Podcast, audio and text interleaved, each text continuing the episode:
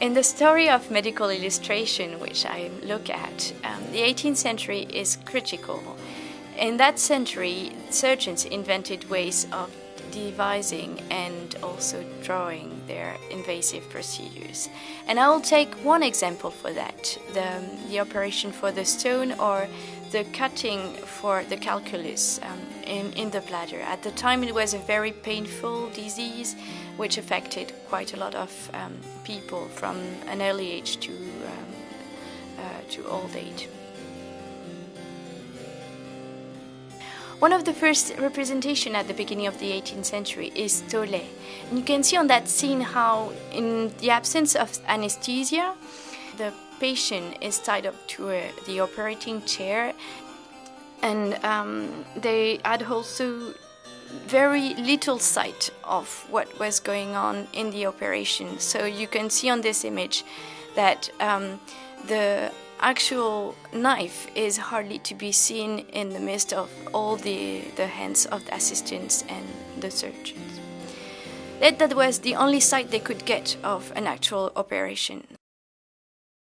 Surgeons later on um, tried to uh, overcome that problem. Cheselden in 1724 used a corpse to um, show different layers of the body that he had to cut into the second image showing uh, in particular the, the protruding of the bladder that was full of water into which the surgeon had to cut. Those prints were heavily uh, copied. Uh, one example of that is, for instance, James Dictionary, where you can see the mirror figure of the Cheselden's print.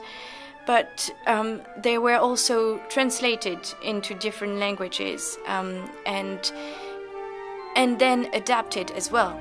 Foubert, in the Mémoire de l'Académie royale de chirurgie in 1743, um, used different prints to show the sequence of even first the um, use of a probe into the bladder and then the cutting of the knife following the cannula of the probe into the bladder on the second image.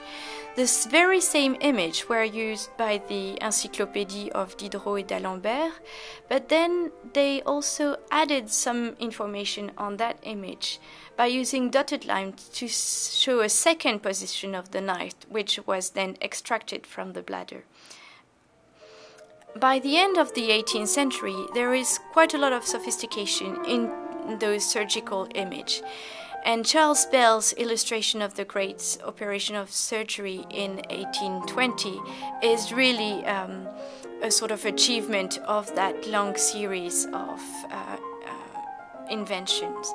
You can see on one image how he uses different me mechanical drawings, um, cross sections, dotted lines, the way of representing um, instruments and also using um, shadowing to to present how uh, the hand of the surgeons, his finger rather, was uh, used to to enter the bladder and then extract the stone.